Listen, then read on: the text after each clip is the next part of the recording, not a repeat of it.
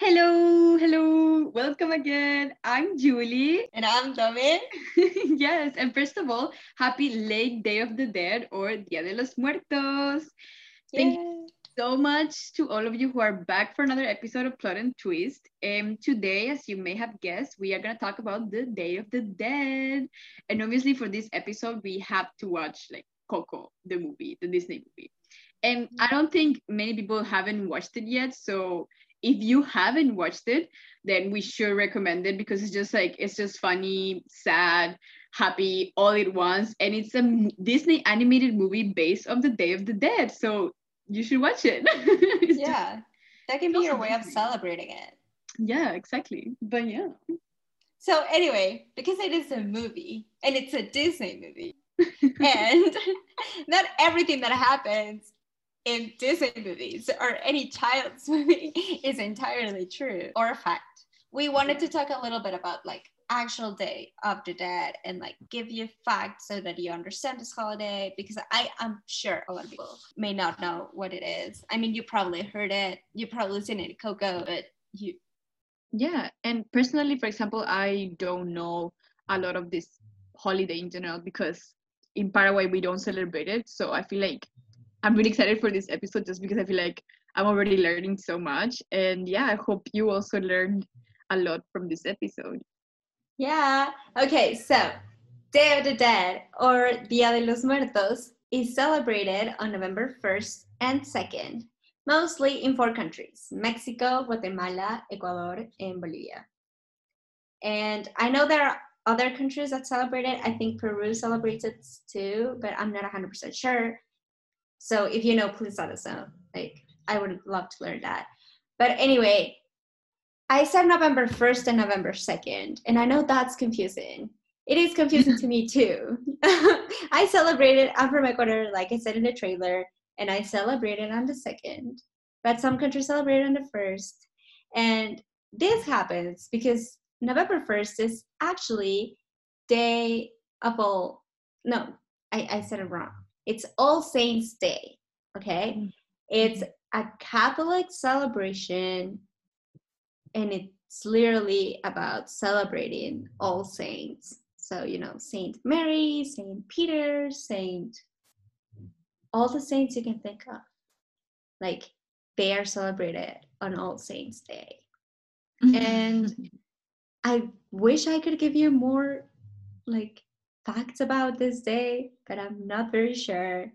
But because it has this like religious like context, and you know, like dead is usually associated with like another life in heaven or hell, whatever. Maybe that's the relationship between these 2 days.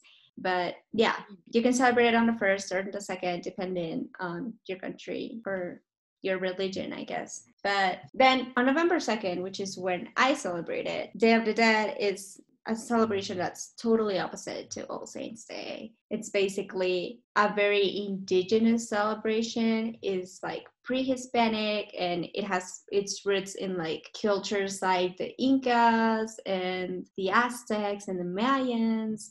So yeah, it's very different, and it doesn't celebrate saints. It celebrates literally everybody who has died. And yeah, people have different ways of celebrating this holiday. And like, for example, I'm going to talk about my experience in Ecuador. We celebrate it in a way that I really love. So let's say I'm from Quito, and you know, that's a capital city, but I specifically live in a rural part of the city, if that makes any sense. It's a giant city. So, I mean, it's not giant, but it has so many different sides, you know? So I live in the rural side. And in the rural side, people are still very traditional. So here on Day of the Dead, all cemeteries are packed. Yeah, I said packed. People are not scared of cemeteries here. And they actually have picnics on the gravestones. It's so cool. So they buy chicken and potatoes and rice and all the food that people feel like bringing. And then entire families meet together at cemeteries and share a meal next to the grave of someone they loved, you know, and that's super traditional here in this rural place. And I know they do that in a lot of places in Ecuador as well. But I know that in the cities, we have like the actual city in the urban part. We celebrate it differently. We still go to cemeteries. It's like Day of the Dead. All cemeteries are incredibly packed. Yeah, it's there's so much traffic and like it's crazy.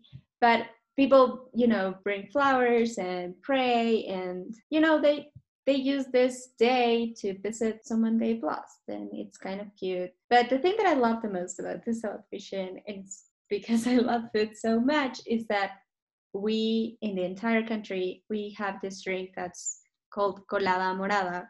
And it's a sweet drink. It's so good. So good. I cannot describe it. But it has like blueberries, blackberries, strawberries, and it also has chunks of pineapple and strawberries. And it's sweet.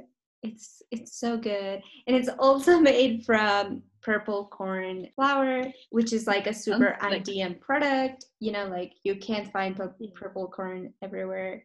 So it's nice, and it's called colada morada because morado means purple in Spanish, and the drink is literally purple, like Barney purple. And we eat it with this bread that I'd say we can say it's special because it's called guagua de pan. Guagua means child in Quichua, and basically it's a bread shaped as a child, kind of. And it's decorated with like sweets on the outside and so that it looks like a child. And then inside it can have Nutella or dulce de leche, which is delicious, or jam, you know, like, yeah, it's just bread, it's sweet bread. And we eat it alongside the colada morada, and we love it because it's like a tradition. I would say it's like a family meal, you know, like it's not actually a meal because it's just a drink and a piece of bread, but it's this kind of thing that you always have with your family. Like all my memories about colada morada and Day of the Dead are from my grandma making it, you know. And I'm so grateful because after 4 years I had colada morada this year. Thank you to my awesome grandma who made it for me, because I did have colada morada when I was in Bennington because there was an Ecuadorian family there. But there's something so special about your grandma making you something that I just missed it so much. So yeah. Anyway, if you ever come to Ecuador, any time of the year, even if it's not Day of the Dead, I know where they sell colada morada all year long. So just send me a DM. I'll take you. I promise, I'll take you and you'll to our Instagram. Yes, just let me know. I feel like to understand this holiday, it's a lot of like looking at the importance that is given to family. Totally. And just especially because this holiday is how it's celebrating a way to remember the members of a family that are no longer with us. And I find that just so beautiful because it's just, even if they're not there, you're still sharing their experiences, their stories, their everything, and keeping their memories alive and keeping them alive as well. That is maybe not present, but still it's like emotionally there as well in a way. And yeah, something, for example, that I noticed watching Coco as well, going more a bit into the movie, is that like, for example, the movie is about like Miguel's journey and trying to play music and therefore like also trying to find his, this music idol as well, who he thought was part of his family and everything. But then the movie is called Coco, which is basically the name of the great grandmother of Miguel, and she's struggling to remember. She's forgetting because of her old age. So it's something that, like, again, the movie, even though it's about like music and Miguel, is also very focused on family and on Coco as well, on remembering, on not forgetting in a way. So yeah, I feel like that's just, again, the focus goes into family. Totally. Yeah. And I think that's why Coco makes you cry a lot. It's one of those movies that you just cry with. You know, I hate to cry with movies, but Coco makes me cry all the time. Yeah, always, you know, and it's because it's about family. Because if it was about any other thing, I wouldn't cry. But yeah, like I cried the first time I watched it with my mom in the movies. I cried the second time I watched it when I was away from home. I cried when I was watching it here in my house, like with my family around, you know, like it just makes you cry. So it's kind of fun, I guess. But and I was thinking about like family, and I think that that's a really big part of Latin American culture. I don't know what you think, but I think family is just like part of who we are as Latin Americans. Yeah, no, and I definitely like I so agree with that, because like I don't know how it's in other like Latin American countries, but for example here in Paraguay, it's like so common to see people still living with their parents until like the 40s, or until they're married or going like they have a partner or something. So it's just like it's a very common thing, and like unlike in the United States, for example, where it's kind of expected of you to already leave your house at 18 years old, you know. And also the fact that in most countries in Latin America, I don't really feel like this is a generalization, but a lot of people do live with their like their entire family in one house, you know, like with their grandparents, with their like uncles, with their cousins, they're all under one roof. And it's a very common thing, you know. And also just the fact that we have this kind of responsibility to our family in a way, even if you don't get along with them or you don't like them that much or anything, you still have this kind of duty to do in a way, like you give back to your family in a way. And yeah, so I feel like it's a big thing that we value in our culture, and I feel like this is in a lot of Latin American countries.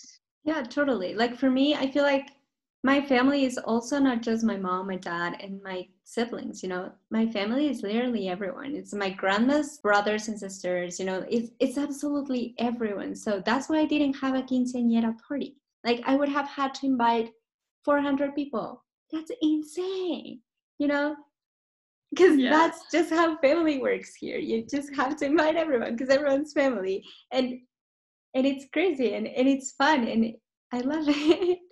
But yeah, like for me, it was super weird to like, for example, go to the US and having people being like, why are you talking with your mom every day? You know, it's like, what do you mean? Like, how can you not talk with your family every day? How can you go more than 2 days not knowing if your family is okay? Same.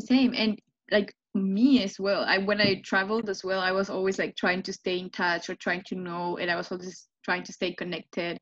And like thankfully I have like a really great family. I don't really hate them or anything like that, so like I do really love spending time with my family and just knowing how they are and everything. So it's just such a like I think that I myself value.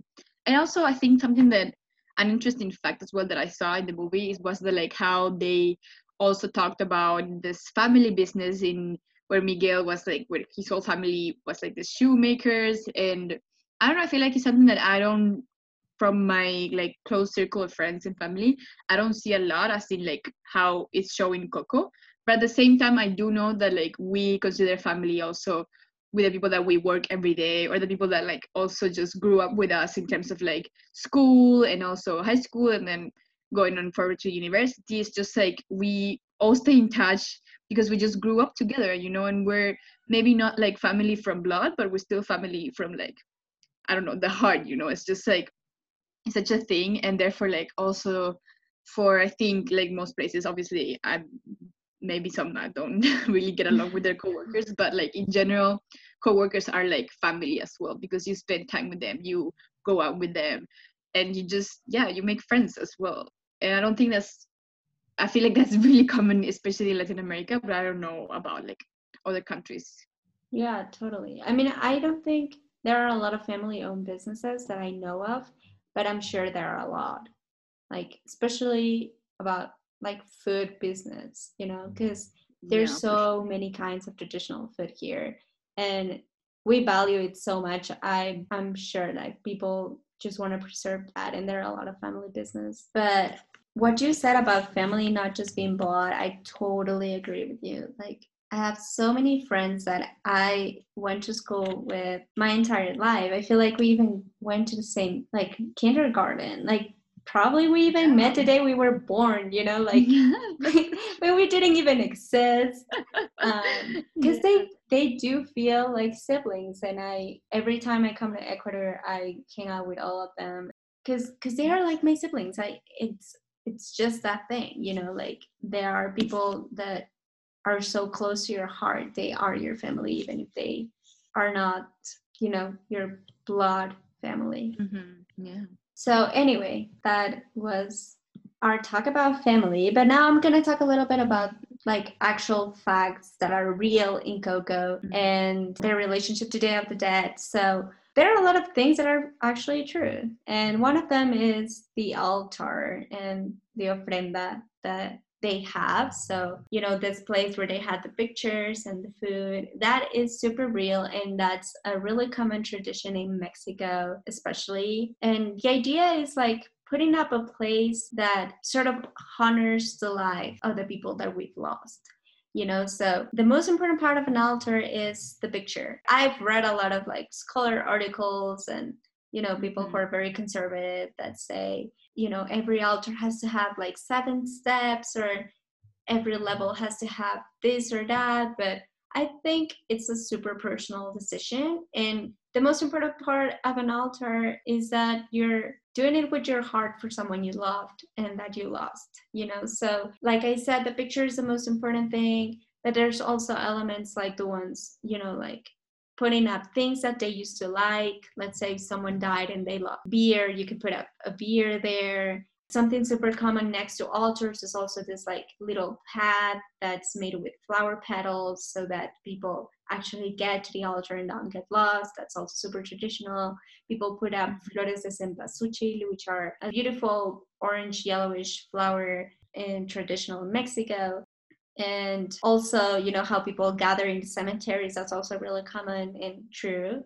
So those are like things that actually are real from Coco and that are very important to people who celebrate Day of the Dead. And I think the most important part of it is this ofrenda side. Mm-hmm, yeah, and like I personally know all of this to be accurate as well, because I've asked some of my friends who have celebrated Day of the Dead and about their experience as well and how like the similarities with the movie. And for example, one of my friends said that her name is Paulina and she's from Mexico. And she said that, for example, when her uncle died, they would put all the food that he couldn't eat when he was alive because he couldn't eat certain types of food. So they would put this food in the altar, in the ofrendas, to actually like have him have that now that he's like not restricted to that anymore, which I found that it really, like, really funny, but at the same time, really like just beautiful.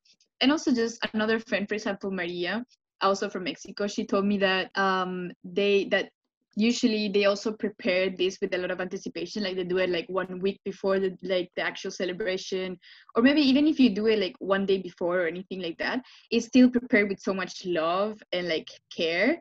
Like you actually, you do these dishes, you know, you like prepare these dishes for them, you prepare the drinks, you prepare like things that you're gonna put there as like the offerings as well in a way. And it's such like, and it's really done with a lot of like, it's, yeah, with love in general, you know. And yes, and she also told me that she thinks that like this, the culture in Mexico as well is something that like the dead are not really dead, but they're always there with you, you know, and it's something that just that stays there and it's not like, no, that's sad, you know, especially because you have this holiday where you celebrate them and you like talk about them and just remember them in a really happy way, not like in I don't know, kind of like a funeral. It's not at all like that, but it's more, much, much more like positive, I feel. Yeah, totally. Like, I think that's something that I had been told all my life. Like, don't be sad if someone dies because they're still with you. And that's something that I forget to say before when I was talking about the facts. It's like, indigenous people think that death is just another cycle of life. You know, it's not like this tradition that people usually have. And it's like, oh, you die, that's the end, you know? For indigenous people, it was like, oh, you died, you just start a new cycle. And that's beautiful because you don't see death as this horrible, sad thing, you know, and that's probably why Day of the Dead is like called a fiesta and not necessarily like, I don't know, like just a day, you know, it's a celebration and it's beautiful. And that's why a year ago, I feel so old. But a year ago, when I was still a student, I was in this class that was called Dying in Diaspora. And it was about migration, basically, and the struggles that people face when they are forced to leave their houses for several reasons, and how a lot of those people end up dying, you know? And something that I did my 4 years that I was in college was being super into what was happening with migration, like especially Latin American migration to the US. And, you know, in the border, a lot of sad things happen. And so I wanted to make this project for this class as a celebration of Day of the Dead to some people who have died crossing the border or on their way to the border looking for a better life. So in my research, I found there was a massacre in 2010 in San Fernando in Mexico, where 72 migrants were kidnapped and killed, you know, and only 3 people survived, which was a miracle because they shot them to death, you know, in the head. Yeah. And they were kidnapped by Los Zetas, which is a drug cartel in Mexico. And they killed them because they didn't want to join the cartel. And it was really sad because a lot of those people who died were Ecuadorian migrants. And actually one of the survivors was Ecuadorian. But I never heard of it. Like I was already... I wasn't a baby girl in 2010, and I was just shocked that no one ever talked about this. And the reason why I wanted to make sort of a Day of the Dead celebration for them was because they needed to be remembered. They were people who left Ecuador and made it all the way to Mexico because they wanted a better life, and then they were just forgotten. So I wanted to bring back their memories. I made up this altar in college, and I didn't have pictures, of course, but I did want to honor them. So I found the names of most of them. I couldn't find all of them because some of them were never identified. So I put them still in the altar, but as unidentified 1, 2, and so on. And I put up their names in little cards, and I made an altar. I put pan de muerto, which is a sweet bread traditional from Mexico. I made that little pad with fake petals. Yeah. I also put like fake flores de cempasúchil that I made with like paper. And it was like it was sort of like an art gallery display. And I also put those fake like candles that you find at the dollar store, you know. Because I wanted it to be like, it was in a dark space, so I wanted it to be like light and still colorful. And in that display I also had like few facts of what happened that day on the massacre, so people remember these people, and also some facts about Day of the Dead and why it was important and why the altar was to celebrate their lives, you know. It was like, this was such a sad event, and for me it was something really hard to make, you know, like going through all these people's names, writing them down and then putting them in cards and then putting this thing together.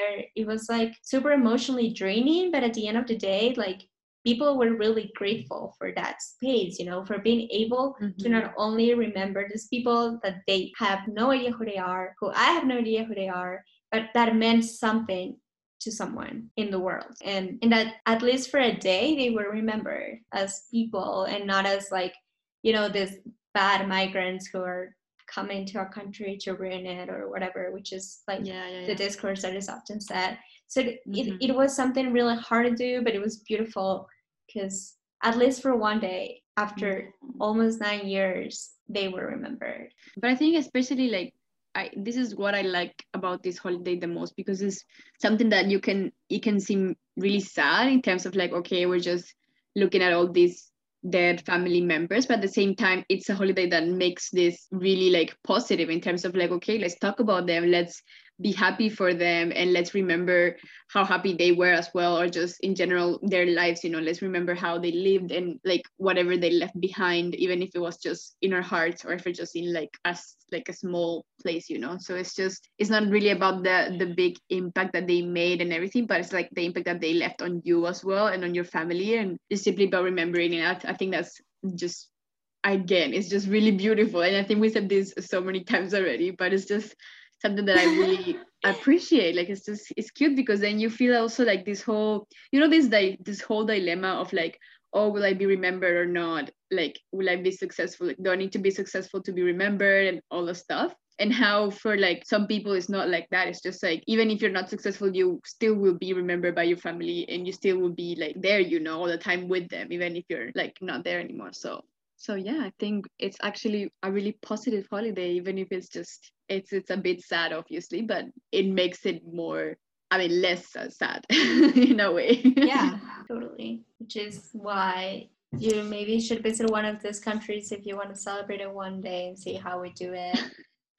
Yes, and like I said, you're always welcome to come here and drink colada morada with me. But anyway, I really hope that what we talked today helped you understand a little bit more about Day of the Dead and maybe see Coco in like a different way. Like it, you know, like Coco is not just about the music, but also about the family and about this traditional celebration and your roots. So yeah, I hope we helped you a little bit, and thanks so much for listening. Also, yeah, honestly, I already learned so much. So I really hope that you also are happy with what we said and what we talked, and that you also learned a bit at least. And yeah, I'm really just happy about this episode at all. And thank you again to everyone who's listening. Thank you to Paulina and Maria for sharing their experiences with me as well. Thank you to Jan. Thank you to basically everyone who's listening. And yeah, if you have any questions, suggestions, or if you feel like we missed anything, something really important that we needed to mention, please let us know, shooting us an email or shoot us a message through our Instagram at plotandtwistpod, and also our Gmail is plotandtwistpod@gmail.com. So please just feel free to do that. And again, thank you. Thank you so much. Yes. I'll see you next week. Yes, goodbye. Bye.